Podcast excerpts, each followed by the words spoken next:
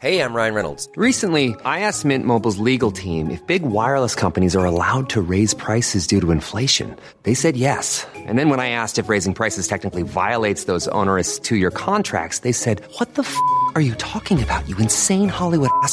F- So to recap, we're cutting the price of Mint Unlimited from $30 a month to just $15 a month. Give it a try at mintmobile.com slash switch. $45 upfront for three months plus taxes and fees. Promo rate for new customers for limited time. Unlimited more than 40 gigabytes per month. Slows. Full terms at mintmobile.com. Brown cutting across, playing it into the middle, looking for Colback, brings it down in front of Anita, and then plays it through here to Johnson on the right side of the penalty area. Calling for it is Bardsley. Bardsley, oh, Oh, goes that's a penalty. A penalty. That's a penalty. Bardsley went Oh, down, John, it's a penalty. and Phil Dowd had no Yeah, no. Uh, hesitation in pointing to the spot. Borini's won it. Borini. Altidore, wanted to take it. Bardsley ran into the box, was pushed down. Come on, Fabio. Fabio Borini then with this penalty for Sunderland strides up here and Yes! Borini again. And Sunderland's angel Fabio Borini has fired Sunderland into a goal lead in the 20th minute. Borini slips it through the legs of Sissoko. Nice touch from Altidore to Colback. Backing away is Taylor. Colback into the area. A Get deflection, punched away. Get! Oh, Johnson! 2-0! It's 2 0! Great. Johnson has doubled the lead. Unbelievable. Unbelievable. Through to Ben Arfa. Fouled, was he by. No, says the referee, by Colback. And he's got the ball to. Well, come on, come on, Borini. Oh, a little trip by Tiote. Oh, Yes! 3 0! 3 0 and Jack Colback! That's what he deserved, I tell you what. And Jack Colback is second of the season. He scored at Cardiff, has wrapped the game up. Great finish. Newcastle nil, Sunderland 3.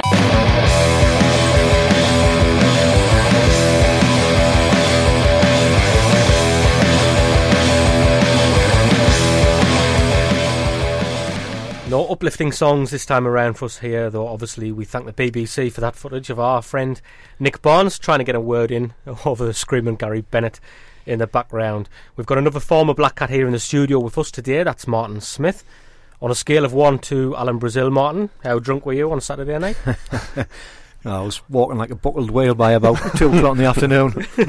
well, it put me at ease when, when we had a conversation earlier in the week, and I, I thought you were going to tell me loads of embarrassing things I'd said, but you couldn't remember. So that, that none of us could remember. We spent about an hour and a half together, and none of us could remember a I think conversation. it was just a lot of hugging, high fiving, and generally just being happy.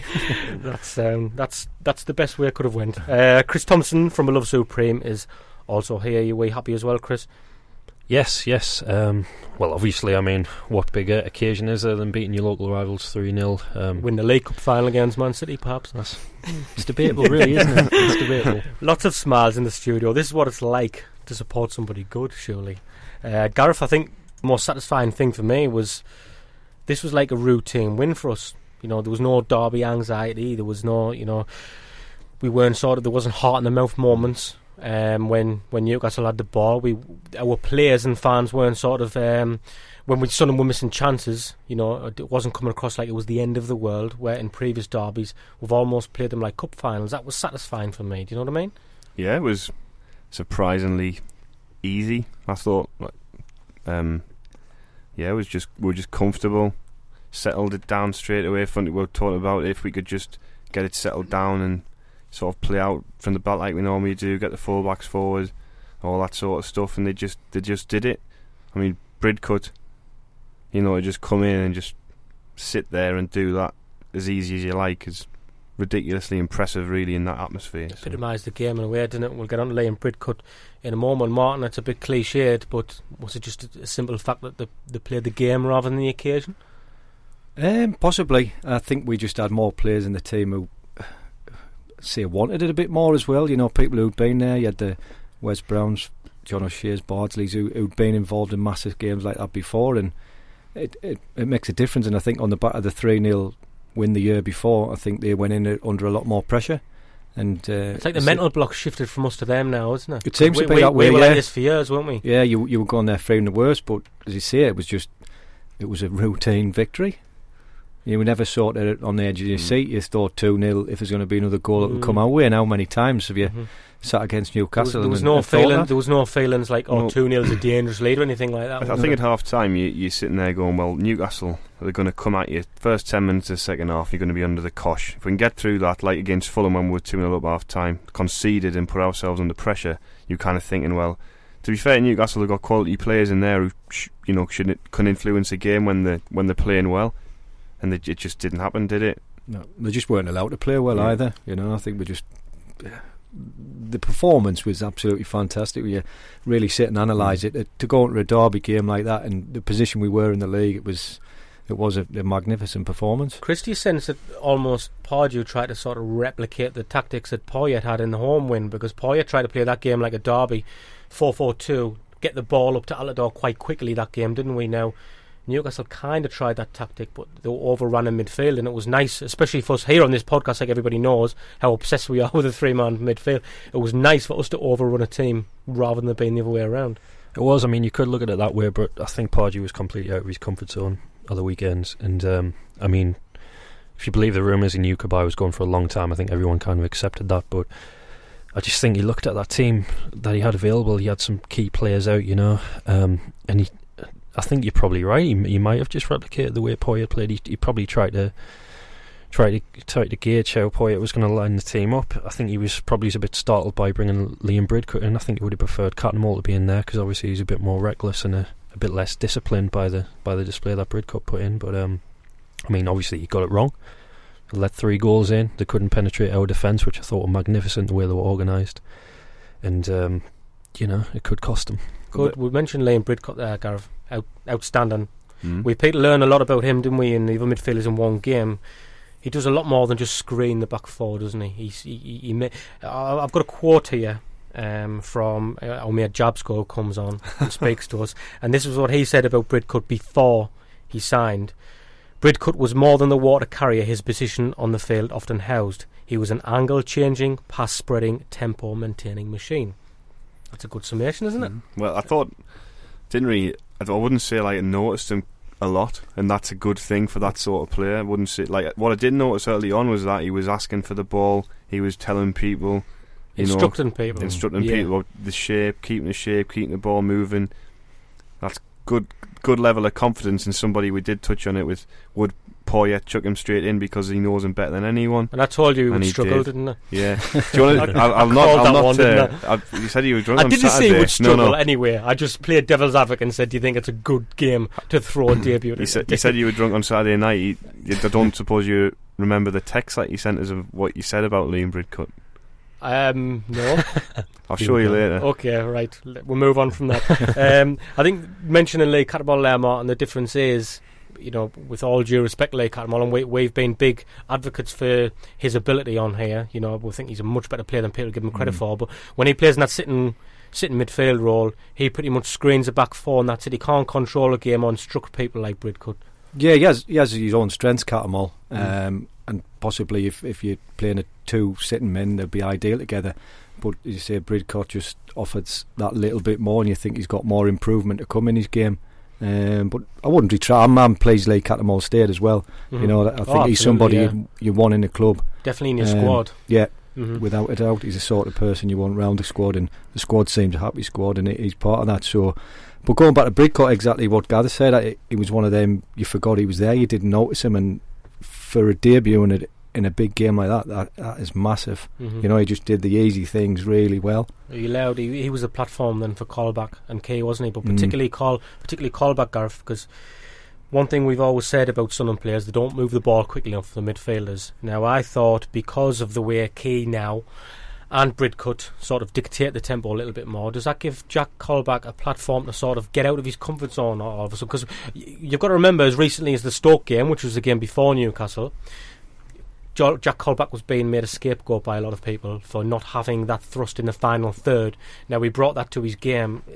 Is that influenced by by Liam Bridcut? Do you think? I, I don't. I don't think it. I think there's a connection there. I don't think. Um, I'm just on the subject of Colback being made a, a scapegoat for not having any cutting edge or whatever. I, I don't think that's entirely fair. I think, you know, if we've said before about Jack Colback, if he he has got quality, but he doesn't. he suppresses it. he doesn't. He He doesn't. it. doesn't he he? turns passes down and stuff like that. I stuff think like at times that. he's he's probably been under managers who've said, "No, Jack, don't do that, and it, it does. It takes time to change a game to be to become more fluent and become more natural. You know, so maybe this is the start of Poyet's influence kicking in with Colback as Do you he think pushed with, do, do you think though, Martin, with the with the midfielders we have now, Ki and Bridcut sort of moving the ball faster, it gives Jack less time to sort of think, overthink things and play instinctively more. Do you think? do you see Uh, where I'm coming from? Possibly, possibly. But I mean, Against Stoke, you did have a lot of time on the ball. Mm, that's He what I'm saying. class and Yeah. If, you, if you really- have Bridcut behind the man Ki who are dictating the, the pace of the play and they're moving the ball quickly, all of a sudden he hasn't got time to sort of overthink things and think, right, I'm going to turn back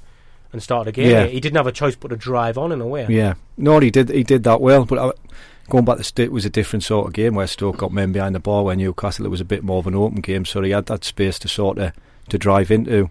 So hopefully he does carry it forward into into the games coming up. But it, uh, as I say, that the games can be set up different. It might have just suited him on the day, wide open spaces, and we're winning. And he, yeah, you, you know, you got to give him credit for, you know, you know, it's not only what you do with the ball, it's without it. And his two, the two goals came from his running. He ran off the, he, you know, ran off Borini, got ahead of the ball, and he did the same against uh, for the flick off Altidore, which was pretty, pretty Which special. is what him, he's which yeah. is what he's held back in Mm. recent years. Oh yeah, but I'm just saying, you know, it's. he needs me, he um, needs the yeah. platform to do it, doesn't he? Yeah. You Sorry, okay there? I- yeah, I'm just. Uh, I'm still suffering from last week. Somebody else, Chris, I thought who benefited, fro- benefited from Colback and Ki sort of playing higher up, if you like, being more positive, was Jozy Altidore. Best performance for us yet? Oh, without a doubt. Absolutely without a doubt. And you could see by the reaction on Twitter and the likes that he- he'd won a lot of people over. I mean, I think obviously people were too critical of him to start off with. It's you know, it's very easy to criticise a striker when he's not scoring, but he he has had some horrendous games when he's been completely anonymous. But I've always felt like he's he's got something to his game and he offers something. And his physical presence against Newcastle was was unbelievable. And you know, the Newcastle defence are not they're not small lads. You know, I mean, I hear Taylor. But He's a he's a decent. Just say it how it is, because say what you feel, Chris. Don't, Well, don't you know, back. I'm sure he's lovely, really. But Yeah, I've, I've heard he isn't. well, there's a picture of him floating about when parking in a disabled parking space. We're gonna, we'll, we'll leave that out there. Send him straight to jail. Yeah. Gareth, but we, Allegedly. We, we, we always thought, you know, he, he was a decent touch player. That he had the flicks and the passes Mm. when players got close to him. We've been saying for a while it's not good. He's, he, he isn't particularly good at holding the ball up, you know, when you go more direct. Mm. We saw it against uh, Carlisle, you know, with respect, they're not the greatest side, um, but against Fulham as well. And then his little flick for Colback when. So it's going to benefit him, isn't it? If people are getting close to him, we're seeing little little signs, aren't Yeah. we? you, with, with regards to the physical thing as well, I mean, I, I know Poyet after the Kidderminster game, which in which Altidore was p- particularly bad, um, came out and made some comments about. He said he was going to work with him, um, and then he saw an instant sort of changing his approach to the game against Stoke when he was he was getting in front of people and. You know, it's tough against the centre backs against Stoke. You know, the big lads and the very physical, and he he did that well. And then he took, you know, it's then it's can he take it into the weekend? And you know, boy, did he take it in the weekend. I mean, he, he had all the touches that he's got, the quality there, but you know, he, he was chasing down loose balls, you know, nicking them around and getting in behind and causing problems. You know, just being a, he was being a menace. Um, and I think that now that Johnson's in form and Borini, I mean, it, we had conversations about Borini saying like, well, would you send him back because you can't really see, you know, you can't really see how he's going to work in the second half of the season, maybe. But since that Chelsea quarter final, I think he's just he's been absolutely fantastic and Proof that you need a run of mm, games at times. but he's, you know he's he's learned that position from that, that left side. I know he wants to play through the middle, but he's his movement. You know, he, when he gets the ball, he's like right. He turns and face goal straight away, and he's direct. And Johnson's the same. And the three of them, it's like the, the midfield three, as important as they are working together. You look at that front three, which they essentially are, and Yeah. they're work, clicked, they're they're working together. As it's uh, you know, I think that was a real you know sign of promise. And you know, Scott Rose come in, and it looks like Fletcher's going to be out for a while. Um, but you know, Scott Rose going to There's be no fine. need to rush him in Yeah. now, is there? You don't Wick- fail. Wickham's come back and he's going to be wanting to, you know, wanting to put pressure on. Hopefully. Um, well, we've questioned, we have, well, once you've questioned his effort, but we definitely maybe his de- his desire to be a footballer at times, and you know, Scott Rose going to be wanting to impress. So that front three, looks as strong as the midfield three now. So Yeah, the don't fi- final thing on Altidore, I want to know what Martin thinks because prior to the Newcastle game at home, you were saying you weren't too impressed, Martin, and Mm. if anything, he was playing better then than he is now.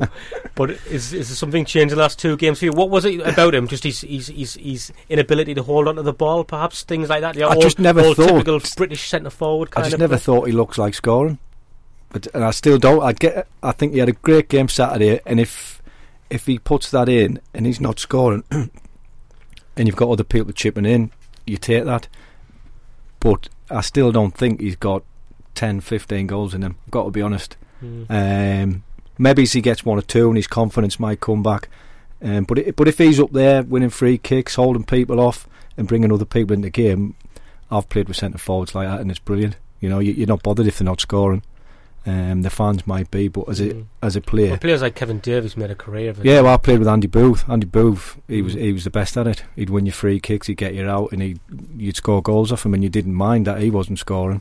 Um, and Altidore could be the same. I don't think he's going to get you a bag full of goals. And I think at home as well, when teams do sit in, going back to Stoke, the Kidderminster game, when he's sort of on the edge of the box and Mm. th- there's so many crowded people around him, I don't think that suits him. I think again Saturday suited him.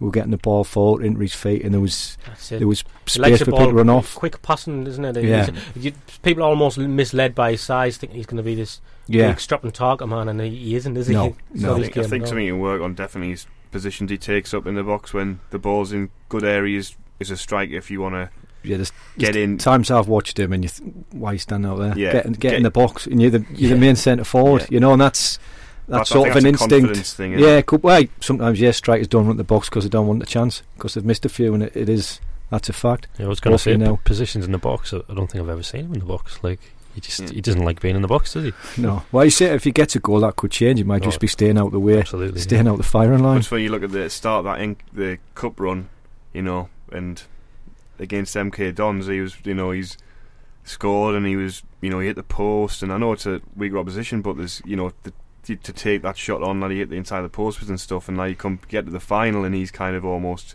in that semi-final around. Then he was he'd become a bit of a laughing stock. Mm. So I don't know just how quickly things can change, but he can turn it. You know, I was doubting if whether he could turn it around, but Do you think, Maybe do you think it is Poyet working with him? Or? well, he, well, I don't think it's a coincidence that Poyet said he's going to work with him, and then there's an quick turnaround if it is. Well, you don't know. Like sometimes you, you know, we've talked about Altidore before, and how there was comments about maybe he wasn't the brightest fo- from a football perspective. Mm. Um, there's previous coaches have said that maybe he's just taken two or three things and said, if you do this and you do this and you do this, then Just you'll be Simplified it for better. him. Yeah, Yeah. I think it could be just like a cultural thing with Altidore. I mean, He's, he's in- in this- yeah, yeah, exactly. I mean, it's in- a language barrier. There's a language barrier. I mean, in this country, like you're forced to play football from an early age, whether it's in the schoolyard, PE, in secondary school. You know, if you want to socialise with your mates, have a game of football with them. In America, you're not going to have that. Yeah, there's very there's very few like s- soccer games on the. Uh,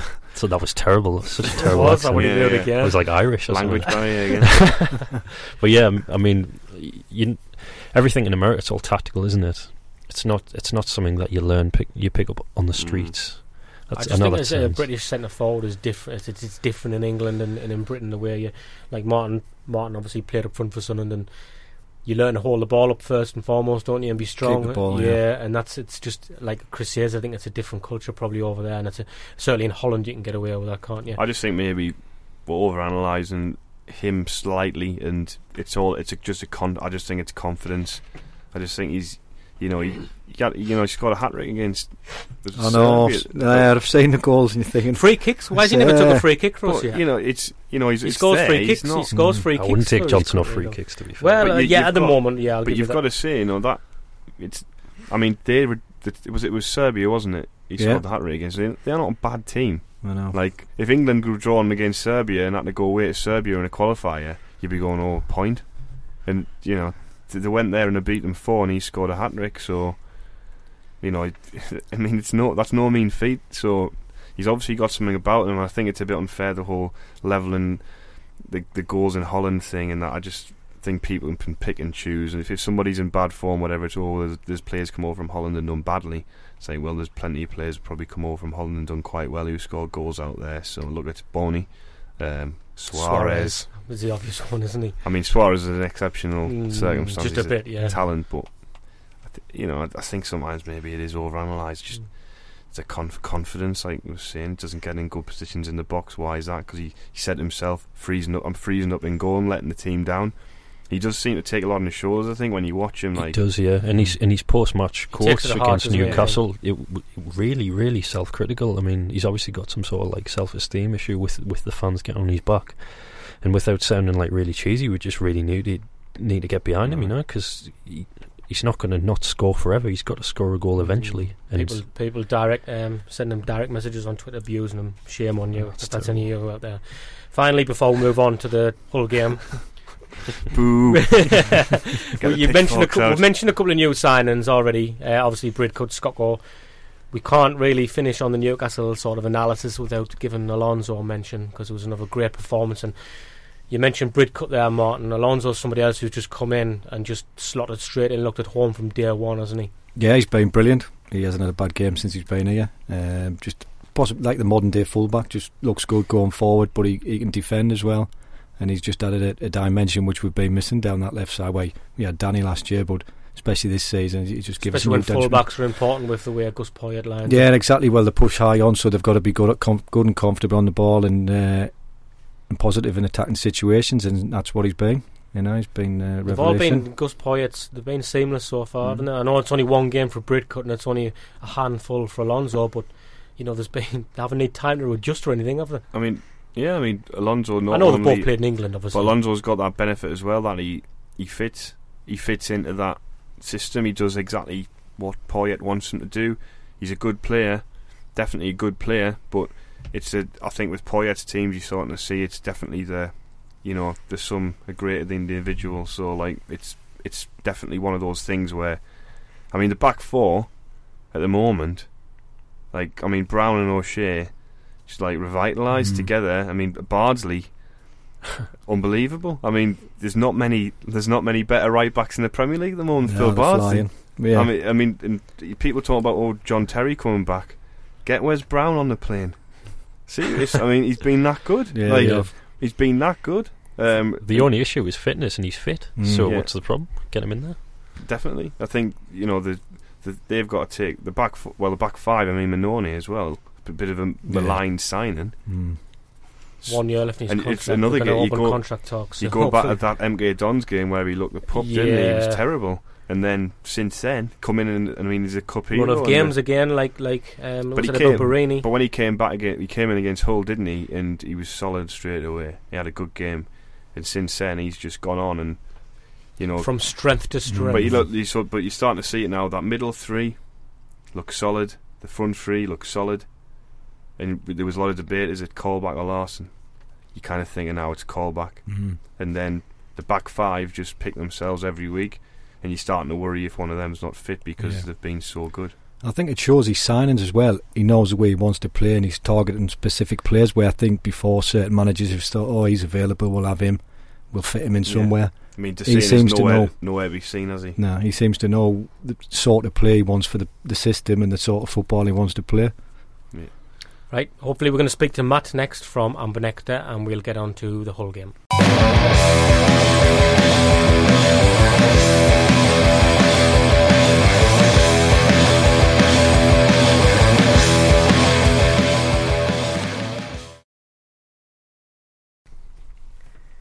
Okay, we now have Matt Rudd from the Amber Nectar on the line.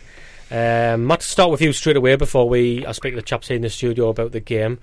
Our good old friend Steve Bruce returns this week. Um, Is he smack bang in the middle of the honeymoon period with Steve there?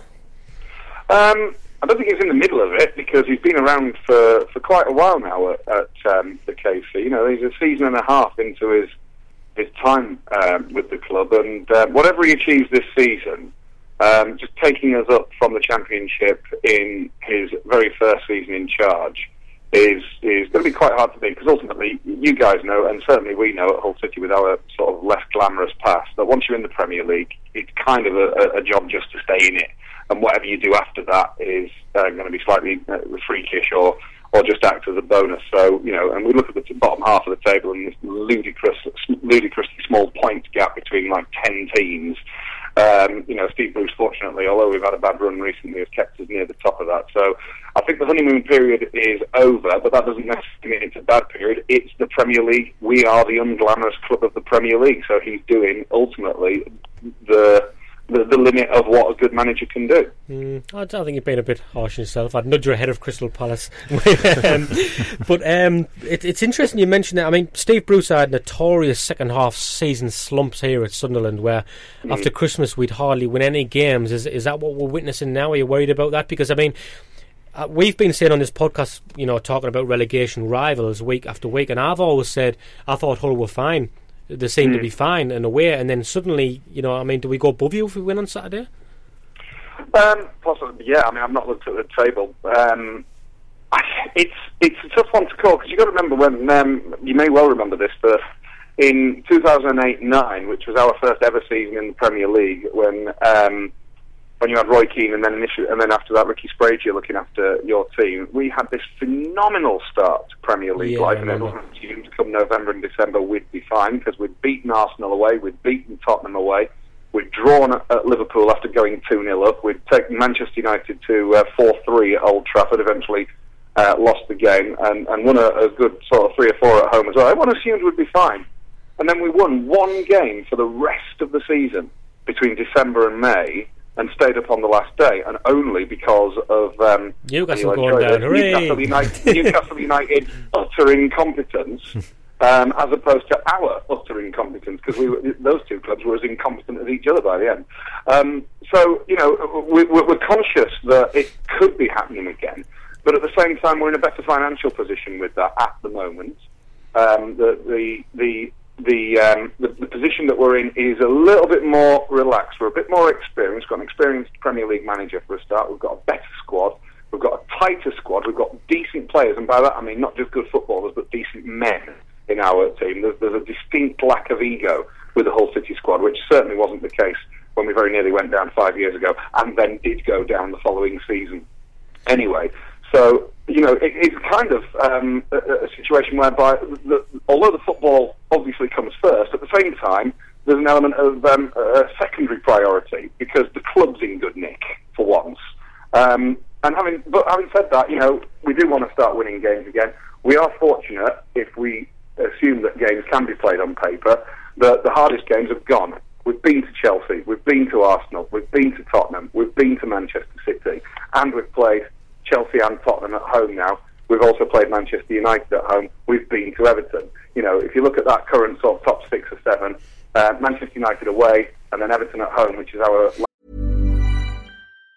Planning for your next trip? Elevate your travel style with Quince. Quince has all the jet setting essentials you'll want for your next getaway, like European linen, premium luggage options, buttery soft Italian leather bags, and so much more. And it's all priced at 50 to 80% less than similar brands. Plus, Quince only works with factories that use safe and ethical manufacturing practices. Pack your bags with high-quality essentials you'll be wearing for vacations to come with Quince. Go to quince.com slash trip for free shipping and 365-day returns. I'm Sandra, and I'm just the professional your small business was looking for. But you didn't hire me because you didn't use LinkedIn jobs. LinkedIn has professionals you can't find anywhere else, including those who aren't actively looking for a new job but might be open to the perfect role, like me.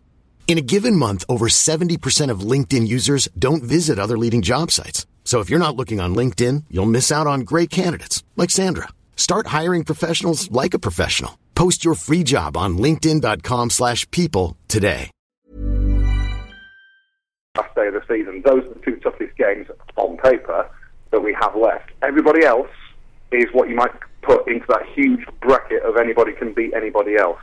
And uh, that's the way we've got to look at it. And, you know, let's be honest, we're starting with um, a trip to the Stadium of Light this weekend. I'd like to know who that bloke on the right wing for Hull is and what he's done with Ahmed Elmohamady because that's not the player we saw here, mate. I always liked Elmo. So. No, no, no, come on. He never beat the first man ever and he used to turn around and go to the full back all the Is time. the most crosses in the Premier League or something. When? He's a superstar, is Elmo. He's having, he, he has bad games where either he doesn't beat a man or he relies too much on, if we're playing a 4 4 2, and therefore he's playing as a wide midfielder as opposed to a wing back, he relies too much on Liam Rosenior playing behind him to overlap. But in the right situation, which is 90% of the time with Elmo, he has destroyed every left back he's come up against. He's been utterly superb. He doesn't so much beat fullbacks as ignore them um, before before crossing the ball on his best days. He did that. Um, I can't remember the guy's name now, but he did that against Stoke this season. It was an absolute joy to watch. It was worth the entrance money alone. Um, and in the championship, obviously, uh, as you would expect, he he was a, a, different level to a, a heck of a lot, heck of a lot of the defenders that he came up against. Um, he has his he has his moments where he doesn't look particularly bothered, but they are few and far between. He also is capable of being marked out of the game by a very, very good defender. Um, and there are times when we're wing back where, because of the strength of the opposition, he's doing far more back than he is wing. And as a consequence, he's not really getting into the opposition half of the field and causing as much damage as we would like him to, and certainly that Steve Bruce would like him to. But he's been he, he's, a, he's a fine footballer. We really like him. Okay, Martin But you know, you've got Jozy sorry. Altidore, so we- we'll we'll stick with that. You know that Altidore's going to score the winner, right? Um, yeah, you're not you're not the only one who said that this week. Listen, Jozy Altidore's record for Sunderland is currently identical to how it finished at Hull City. He scored one league goal and one cup goal, and that's it. That's all he got for us. I actually quite liked him. He was a bit of a, he was a busy player. He, you know, he, he, had, he played with a smile on his face, but I think he had an element of devilment to him. And of course, Sunderland fans will remember him from when he got sent off at the KC against Sunderland for doing public a dis- uh, doing the public a, a service, I think, and football a service by headbutting Alan Hutton. um, and you know that was. Um, you know, you know, in some cases, Victoria Cross for things like that, not a red card. Loved Alan But uh, yeah, he, he he wasn't a great he wasn't a great player for us, but he was a he was he was a trier. And believe me, Hull City, with our wretched history, we've um, we've come to rely on um, limited Plodders. triers. yeah. I'd like to know, uh, come to Martin Smithy about Elmore before we leave that, Martin. I mean, you played on the wing in the Premier League. You played on the wing for England under 21s. What, what's your opinion of Elmohamady when he was here? when he was here, I think he he wasn't great. Let's be honest. But I think the thing that's probably helped him, is going down to the Championship for a year, give him a chance to bet in, and now he's come up to the Premier League, and you see you see highlights of a match of the day in Sky Sports, and he, he does look a different player. And just took that confidence with him. Yeah, I mean Brucey Brucey signed him here, so he obviously saw something in him, and the the fact that he's took him to Hulls obviously gave Elmore the confidence, and he's uh, he seems to be doing well. He picked him every week as well. Bruce at Mm. Sunderland, he, he was pretty much in every game. But I think it's what you're saying about tries and stuff like that. I think something with Elmohamady that you could never let him out, level at him when he was at Sunderland is that he didn't put a shift in because he always, when he played, he always, uh, you know, worked hard and gave his best. So I think He does seem to have reacted well to the move and to the new surroundings. He's Egyptian. We've got Egyptian owners, who obviously we've got other issues with at the moment, but we've got Egyptian owners. There was another couple of Egyptians brought into the squad last season. I in think they all get together and go for meals and stuff. Yes, well, I think just having his country, uh, you know, a couple of countrymen around him just Yeah, probably yeah, probably course, does yeah. help in that situation. You know, ultimately these guys have, have, have travelled halfway around the world to pursue their livelihoods, and you, you know, if you if you've got a couple of countrymen, irrespective of what that country is, if you've got a couple of countrymen who can just help on the, the harder days when they might be a bit homesick, there might be issues at home, you don't know. And I think that might, I don't know whether you had any other Egyptians at the time that Elmohamady was playing for Sunderland, but certainly having a couple of others around when he came to us, as well as Egyptian owners, has probably helped his, um, helped, helped, him, helped his progress um, as a Hull City player. And as I said, he's, um, he's a very popular player with the supporters. He seems to be a good lad as well, incidentally. He seems to be um, a bit of a character, but at the same time, you know, knows what's right and wrong, and I like that about him. Mhm. No, I think you're, you're absolutely right, Matt. Of course. Um, now, how have Huddlestone and Livermore ran the, ran games for Hull this season? Is is, is David Meyler? How much does he play? Because I, if I'm not mistaken, you you you're playing four four two. Well, only last week because Livermore was ineligible because we were playing Tottenham and he was a Tottenham player. Um, against Crystal Palace, he, um, he uh, Bruce played the the three five two Yeah. system with Rosenior as a wing back. Bruce likes three five two. He likes he's it because we've hasn't got we've got a lot of good centre backs at the moment. And um, so, you know, utilising three of them rather than two of them make, makes sense when they're all in form and all of, of, a, of a good um, a good standard. Um, Meyler sometimes this sounds like this sounds slightly cruel, but Meyler is one of those players who plays well when you don't notice, um, and it it works particularly in the three-five-two when when Huddlestone is putting his foot on the ball and dictating the game, dictating the direction of the ball, and Livermore is the runner that supports the um, supports the, the striker or strikers and, and, and moves out into the wide positions to be the, the outlet for, for the overlappers. Meyler's the one who sits, and he's good at that. Um, he's been he's had up and, ups and downs since he joined us. He had a couple of uh, sort of down periods towards the end of last season when we very nearly through promotion away. Um, but you know, he's, he's done a pretty sound job. He's had a couple of good games actually. He played well against Tottenham last week, and he had more to do against Tottenham because we were a midfielder light. We changed to 4-4-2 because of Livermore's ineligibility. So Meyler had more to do, and he, he reacted well. He's never going to be noticed when he's got Huddlestone and Livermore um, next to him, other than by people who know in advance who he is and what he does. Um, and again, he's another one who obviously Steve Bruce has a lot of time for, knew about, and was quite happy to bring in on a permanent deal as soon as he could. Okay. But one of these three centre backs that we've got, of course, or one of these many centre backs, of course, is um, the great, the blessed Paul McShane. Yeah. Now, there's another story less said about him, the better, I think. um, a couple, couple of Chris Thompson and here. Chris, we this midfield battle is going to be interesting tomorrow, isn't it? Huddlestone, Livermore, and Meyler. Um, Gareth alluded um, alluded to the fact there that generally Colback and Larsson have been the two who change. Generally, Colback for away games, Larsson for home games.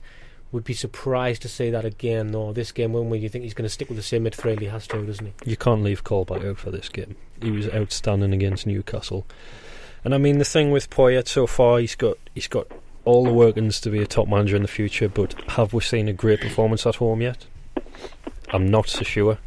A fa- not a, you know we've Well, played in the much- cups maybe we've Mm. played we've played better. I think we have Mhm. struggled to, to break teams down That's at the thing, time. it's breaking we? teams down, But being, isn't inter- I'm interested to actually know with Hull is you know since obviously they brought in Jelavic and Long. if- Are you are you going to are you going to a more orthodox four four two now? Are you still playing the three three five two? depends on the availability of Livermore. I mean, we went to 4-4-2 against Tottenham because Livermore couldn't play. Um, and Bruce is, although Bruce spent all of last season in the Championship with a 3-5-2. Once Paul McShane came into his form, and I'm not joking here, once Paul McShane came into his form, it was an obvious change to make, and he stuck with it for the rest of the season. And even though we stuttered a bit at the end, it worked. I think he's been a little bit more cautious because it's a different animal entirely as the Premier League. But eventually, he realised that the three-five-two system was the way forward as well. Just because I think a lot of other clubs don't use it, and they're not necessarily used to playing against it. Um, and I, that, that's that's that's worked. That's worked very well. Um, either way, whether it's three-five-two or four-four-two, and I suspect that at the Stadium of Light it'll be back to um, to three-five-two again, just because of Livermore's availability. Um, it'll be Jelavic and Long. There will be two up front. We've, we've occasionally played uh, three-five-one-one. And that, again, that depends on the availability of centre forwards, or, or the, need, not just the availability, but just ability of centre forwards. Because our goal scoring record wasn't great, um, and that's why Jelavic and and Long uh, were brought in. We also lost Sone Aluko for a good chunk of this season. He's now back in the reserves, and hopefully he'll be fit in the next week, two weeks or so. He scored that amazing volleyed winner at, at Newcastle, and um, he's our easily our most gifted player uh, next to Huddlestone, but we've, we've really missed him. And that's where the, the issue with goals uh, or lack of them has come from. But I'm pretty certain that Jelavic and Long will start two up front, uh, probably with five behind them. Meyler shoring up ahead, uh, behind um, Huddlestone and Livermore, and then two wide men. Okay, something I'm interested in, Matt, is we've all established here for weeks now that, I mean, Chris has just touched on the fact there, Gareth touched on it there, that Sunderland generally have struggled against sides who come up here, stick 10 men behind the ball, and make themselves hard to break down. A whole likely to do that because my instinct would tell me, knowing Steve Bruce as, as we do, he would want to get one over on Sunderland and he might come up fancying three points, having a go at us. Um, you can never be sure, but my instinct and, and generally the attitude of Steve Bruce at away games has been to have a go. Sometimes you get caught by it and you come unstuck and you lose two or three nil, or you, you get caught on the break a couple of times.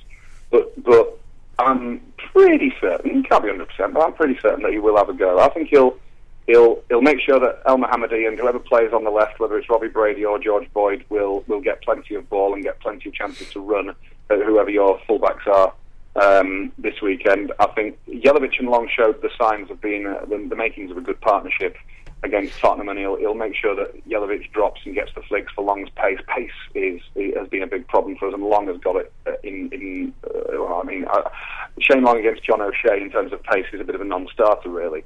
Um, you know, and and if he can utilise that pace in the right way, then uh, then I think uh, that'll be a big thing this weekend as well. And we've got good centre backs who are used to playing as a three with a wing back system. So um, my instinct is that he'll play three five two, but irrespective of what the formation is, there's absolutely no doubt there'll be two up front. One of which will one will be Nikica Jelavic, and the other will be Shane Long. I think it's a it's got a f- fascinating lineup. It suits Mm. us better, Martin, Mm. doesn't it? That they're going to come at us. So I think Yeah, I was just thinking that if they come and have a go and it's quite open, I can sort of see it suiting us and it making it an open game. Um, Well, it's about time we had a go at the Stadium of Light because we've been three times and we've been absolutely garbage on all three occasions. And the, these are occasions that Old City fans remember well. The first one was when you went up under Roy Keane and we very nearly got relegated. And um, there was a howling gale. And it really ruined it as a spectacle. That's and every week, Mile, that's every our- week. yeah, uh, uh, Boaz Myhill, our goalkeeper, then sliced a clearance in the last minute, and Stern John got the um, the second yeah, goal. remember and then now, yeah. in the in the Premier League, we lost four one. Uh, no, we lost one 0 to a goal by Cisse, uh, and just didn't play very well at all. And then, of course, there was the four one when Michael Turner, Yeah, having left us remember it for well. you. Mhm. Um, and uh, that's the closest I've come to crying real tears over somebody scoring a goal against us. I'm not joking. Michael Turner was so revered at Hull City, and his sale and the way it happened was so indicative of how um, sort of I don't know clueless and um, culpable the regime that ran the club at the time was. That Hull City fans were both distraught and livid in equal measure. And it was a mark of the man that when he put the ball in the net, um, he sort of raised his hand in front of us to apologise before quite rightly going off to celebrate with the Sunderland fans, although of course it was taken off him in the end and went down as an own goal. But that was the last time we, we visited you. 4-1 defeat for us. Steve Bruce was your manager, and it's about time that was reversed. Well, can we get a score prediction from you before you, before we let you go? Well, if Vito fancy doing us a favour, because we should have had him a couple of years ago, then maybe we'll win 3 0. No, I've got no idea. I'm looking forward to seeing Vito again. He was a cracking goalkeeper for us when he came. He had two separate loan spells with us in the last couple of years, and he was a he was a, a brilliant, brilliant goalkeeper. And I'm really pleased of the Di Canio signings. He's one that seems to actually be genuinely doing well for you because he's a good guy and a good keeper. Um, I think I, I, I'm, I'm, I'm, I'm obviously I want to say a Hull City victory. I would be quite happy with a one-all, one-all draw, to be honest with you, and that's my suspicion is, is what it'll turn out. As long as Jozy Altidore has a, an, an utter nightmare, that'll do me.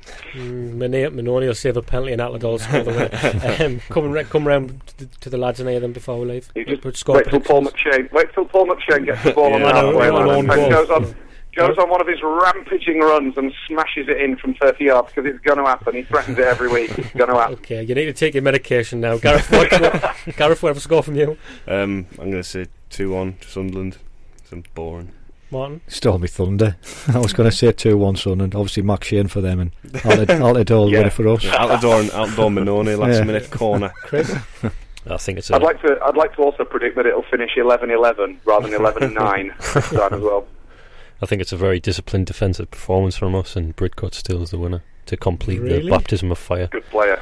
He's Brit never, he's never I like scored, Brit does he? Very, very good player. He is. Well, he certainly he certainly looks that way. I'll I'll, I'll go for two one as well. Again, I don't, I'm not just copying, but I think that's where it'll go. From Hull to Man City now because we are playing Manchester City next week. It might be easy to forget that, and we, I know we don't normally do this in the podcast. Sort of jump ahead to midweek games to analyse, um, to analyse to to preview, but. Um, we thought, you know, the fact that we're playing in the cup final, it might be a good time to speak to David Mooney from the Blue Moon podcast. David, are you expecting to hear and read a lot in the media about this being a dress rehearsal for the cup final?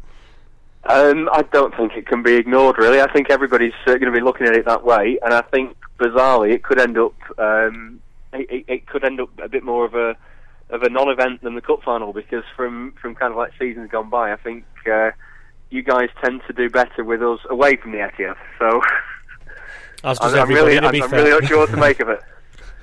I think does does it play a part though? Do you think? Do you think uh, on your as a fan is it on your mind the fact that you're playing this the the final away from the Etihad, and and it's Sunderland who have a decent record, and of course you lost to Wigan in a cup final last year. Calm down. I'm Yeah. looking. I'm Calm looking. I'm, I'm looking for something. I've got you know. I'm looking for something here. I, I think for me, um, obviously going into the final, I think you know it's, it'd be difficult to ignore that City would be favourites. But I think you know it, it's it's a one-off game, and that's that's the type of they're the type of games where you know the favourites go into it thinking, oh, we've already won, and end up well exactly like we did against Wigan last season and lost. So uh, you know it.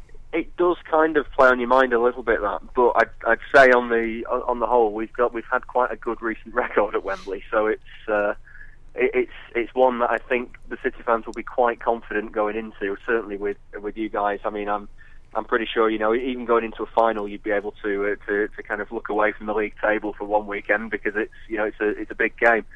So I think it's. I, I think it should be a very good game because you, I, I don't think you've got anything to lose in having a go at us. And I think when teams have had a go at us, we've we have struggled in the past. So you know, it'd be it should be a good game. It's interesting what you say about teams having a go at you because kind of the way I see with Man City, it's I kind of think if you like there's having a go like um, Tottenham did, and obviously that didn't really work out for them very well. Yes. And then there's the way Chelsea did it, and I'm not saying that Sunderland are anywhere near the quality players that Chelsea do, but I think they kind of approach the game in a similar ma- in a similar manner. Obviously, Chelsea got a lot more thrust with the front three in particular being like really high quality, but you know we kind of defend. I think if it, against Man City, you've got to defend the 18 yard line, defend your box nice and compact, and then when you can't get those little cute passes through, that's when you can be broken on, and that's when you can really get at, like you know, I mean, Demichelis is nowhere near good enough in my opinion to be playing for Manchester City at the moment, and especially not in the centre of the park. So if you want to do that in, in next week and in the cup final, That'd be great, yeah. I'd be absolutely delighted. So I don't know. I mean, I just I, I, well, to be honest, to be honest with you, I've got a feeling he might. I think Pellegrini might do that uh, next week because we, have had the news this week that Fernandinho is going to be out. For, I think for about 15 days. Um, so we, we're certainly not going to have him partnering Toure in the middle. Uh, I mean, I, I agree with you in, in terms of Demichelis. I think he. Uh, I, I don't think I don't see what he offers ahead of uh, certainly Nastasic and Lescott at centre back and. In the middle, I I would rather have someone like Milner in there. So I'm, I'm not quite sure why he's there. Um, but Pellegrini seems to like him, and so I think certainly for the league game we might we might end up seeing that. And you know, all all you guys I think need to do for, for these two games is make sure that Adam Johnson's playing because he's been in a right run of form, and City you know have got history of ex players coming back and, and biting us on the bottom. So if you if you can get him on the ball as much as possible, then you know we could struggle. three Man United players in the back three, back four as well. Oh yeah, well I mean, oh I wish he hadn't said that now because I've completely forgotten about that. I think one one thing that um, every team gets thrown at them is criticism of playing four four two as a system in this day and age. Um, and I think when Manchester City lost to Chelsea midweek, that's the first time it's been sort of thrown at you. Because to be fair, when you when you have the players Man City have, it would be stupid not to play four four two, isn't it? Because the sheer sort of firepower you have and the talent you have, it just means you can blow teams away. But do you think now after the Chelsea defeat, it might be something he looks at, or do, do you think it's pretty much going to be four four two? Uh, no, I think he's. I think he'll stick with his four-four-two. Um, we we had the same. We had those criticisms as well after we lost to Bayern Munich at home uh, earlier in the season, and it's you know it, it always seems to be against teams that have the ability to break away quickly and and um, and you know have the quality up front. Now Bayern Munich was a bit different to Chelsea. Uh, Chelsea, we saw a lot of the ball and couldn't get through. Bayern Munich, we just could not get a kick of that ball, and they just they they played us off the park. Um, but I, I, I think it's kind of like a, a credit to Pellegrini that he said, no, this is the way we're going to play, and you know we we are going to, to, to play it no matter who we come up against. So I think he will. I think he'll stick with his four-four-two. Personally, I there are games like the Chelsea game when I'd like to see him switch to a four-five-one. Um, but like I said in the build-up to that, I, you know, it, it was it was so obvious he was going to stick that because he's done it all season that it, it was you know Mourinho was basically told what he had to do to, to beat us. So I think um, I think we will see four four two for the rest of the season and probably for the rest of the time that Pellegrini's at City. I think when you got Yaya Toure in the middle of the park. I think he's like two. Well, mid, you have- he's like you- two midfielders in one at times. He's so good. You, you, know. you, you'll be foolish not to play a 4 4 2 if you had a squad like that against side. It's only when it's, it's sides like also or when Man City play better teams, isn't it? But um, can we get a, a score prediction from you, David? Be nice, please. Uh, for midweek, Yeah. um, I I would I would hope for something like three 0 because I think um, I, I I don't think we'll play our strongest team given the February that we've got. Um, so I, I, I suspect there'll be a bit of rotation in there from us. Um, and you know, you guys don't really travel to the Etihad that well, uh, aside from the the three all draw a few years ago, where uh, you very nearly cost us the league. Thank you very much. um, but uh, I, you, we, um, I, I- I don't think you travel too well, so I, I, I'm going to say three 0 for City. I just fi- finish here asking Martin Smith. Martin, as, as an ex-player, do you think we're starting to go to Man City midweek and get a right good hiding, you know, four five nil or something? Would that what would that do psychologically before the cup final? I don't Anything? think it'll make a difference. No? I think it makes more of a difference to the team. You, you take Right. your foot off the gas. So uh, not off the gas, but it's like this is going to be easy. Where if you get beat, it gives you that edge to sort of right. That's not going to happen again. So I think if you win five 0 it's probably more dangerous Mm. than actually getting False beat five sense 0 Yeah, yeah. I'd take five 0 and then take Wembley a chance victory. in the final as well. Yeah. Who wouldn't?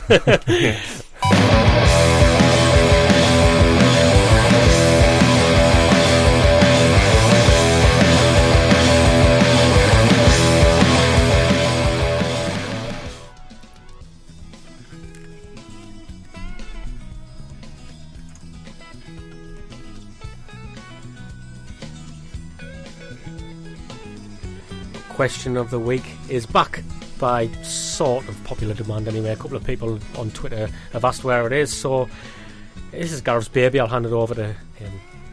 Yeah. I've left the question sheet in the right place this week. Look at that, eh? Amazing. Some of you might recognise the tune. Um, I'll drop out for the appropriate parts. I'll keep my ear on it. So the question of the week this week was: uh, after a Derby double, is there anything that came to mind that took the gloss of our recent resurgence? I think we're going for the chorus now.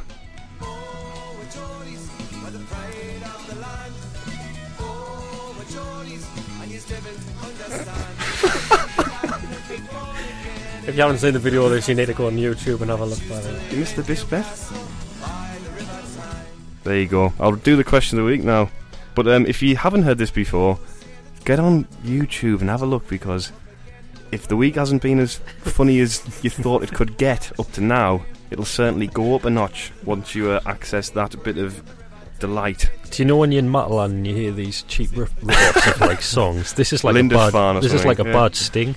Yeah. Like a really bad sting. Yeah, well, and he's been bad at times as well. To be, to be fair to the lad, but uh, anyway, I'll read the answers now. Uh, John Riley and Stephen Wright had a similar theme, and it was, you know, when Kinnear left, that was a bit of a shame. Um, Stephen Roth. So if you find Stephen Roth on Twitter, and if you've got a ticket for him, he says me not having a ticket to Wembley yet.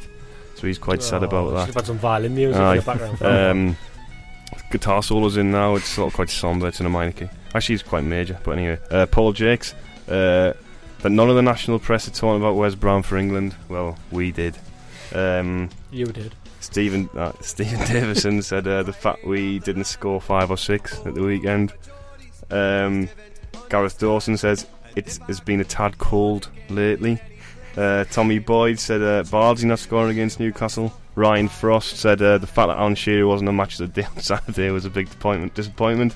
That was actually. Yeah. Yeah. Um, actually, to be fair, he's usually quite all right to us. Uh, Mm, um, Michael Brigg, um, nobody's performed a rendition of the Dad Dance by Bolo Zenden. Uh, recently, uh, Nick Holden had a couple. Uh, I can imagine Colback being like that on the dance floor. Oh, maybe I.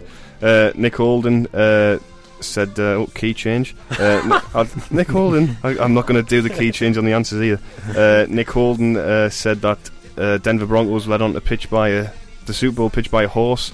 He's a bit disappointed we weren't led out by Bud, the horse at the Derby, and he also added Johnson's curler took the gloss off the St James's post. Um, wrote a report. I don't know which one it was. Uh, the trees at the Academy Light. A bit disappointing, a bit small. Uh, Keith Robertson said he's disappointed Borini didn't crowd surf the Geordies up to the Sunderland fans when we scored. Um, JLC Tush, regular contributor. Uh, living in Cardiff, working in Bristol, and having no mags to mock or Mackems to drink blue pop with. Uh, Simon Walsh said uh, his local chip shop seems to have changed the cheese it uses on its chips. It's gone from a 9 out of 10 meal to a 6 out of 10. Took the edge off. Uh, Gavin said, uh, still no Mackems in Milan. And uh, Dave Marge said, Dave Marjoram said, Mac and Marge on Twitter. I've comboed them. Um, Gus's penchant for a snood and a personalised one at that. So there you go. That was them. And that's that. Do we pick a winner or not bothering? No, no winners. There are no winners. The Apart only from winners Sunderland apart from and Sunderland and Derby's. Yeah. So, Uh, do you want to yeah. plug the live thing now, Gareth? Oh yeah, that thing.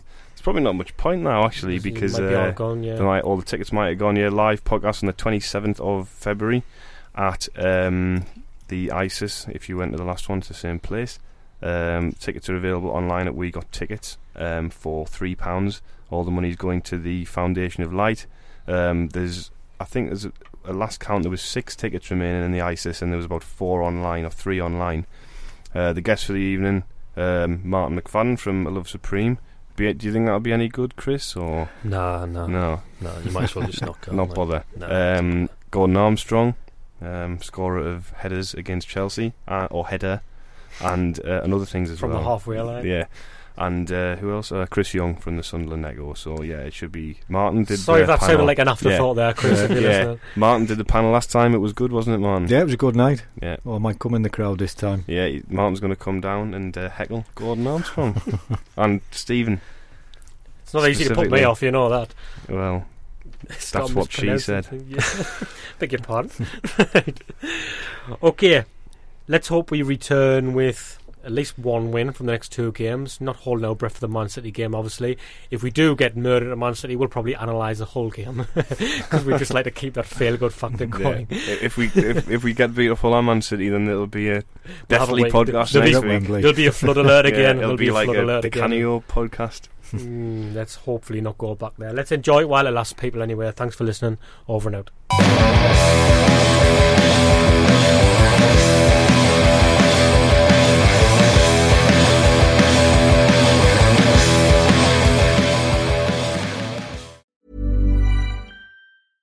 Mom deserves the best, and there's no better place to shop for Mother's Day than Whole Foods Market. They're your destination for unbeatable savings, from premium gifts to show-stopping flowers and irresistible desserts. Start by saving 33% with Prime on all body care and candles. Then get a 15-stem bunch of tulips for just $9.99 each with Prime. Round out Mom's menu with festive rosé, irresistible berry chantilly cake, and more special treats. Come celebrate Mother's Day at Whole Foods Market.